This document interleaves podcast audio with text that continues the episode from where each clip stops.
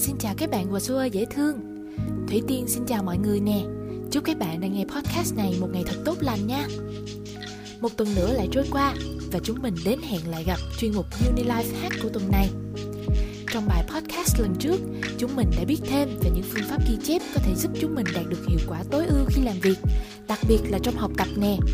Tuy nhiên, chúng mình ghi chép bài cũng có thể mắc những lỗi ghi chép và trình bày khiến cho chất lượng học tập của chính mình giảm đi. Vậy nên, trong podcast ngày hôm nay, chúng mình sẽ cùng lướt qua những lỗi khi chúng ta thường gặp với ghi chép bài học và một số gợi ý của team quốc ca dành cho bạn để khắc phục điều đó nè. Còn giờ thì chúng mình cùng bắt đầu thôi.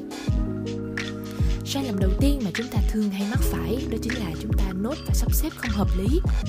Chúng mình thường sẽ ghi chép lại tất cả những idea mình nhận được và cũng như là hầu hết các thông tin mà thầy cô cung cấp cho. Điều này sẽ dẫn đến một sự thật đó chính là chúng ta viết rất nhiều nhưng miss cũng rất nhiều. Có thể là điều này sẽ chứng minh rằng bạn là một người cực kỳ tập trung trong lớp. Tuy nhiên, nó lại gây ra khó khăn cho chúng mình khi ôn lại bài vì thông tin của chúng ta có quá nhiều.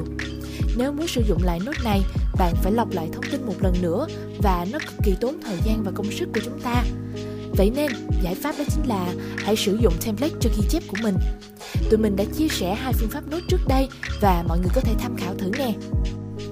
Sai lầm tiếp theo mà chúng ta phải kể đến đó chính là chúng ta thường hay highlight không đúng vị trí.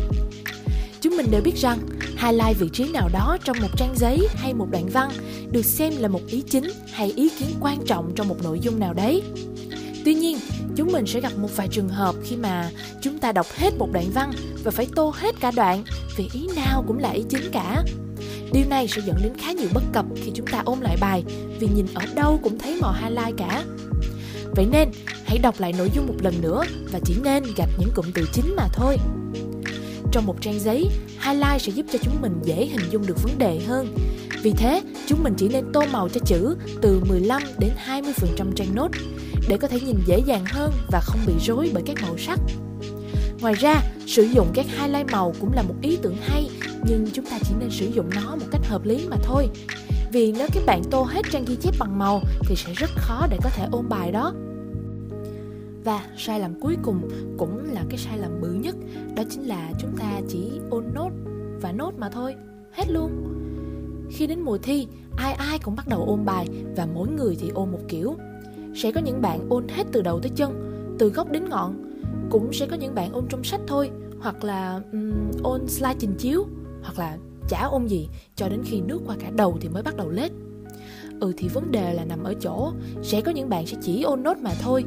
Mà trường chúng ta thì ôn nốt sẽ không bao giờ bao quát được tất cả các vấn đề mà giáo viên đã đề cập tới.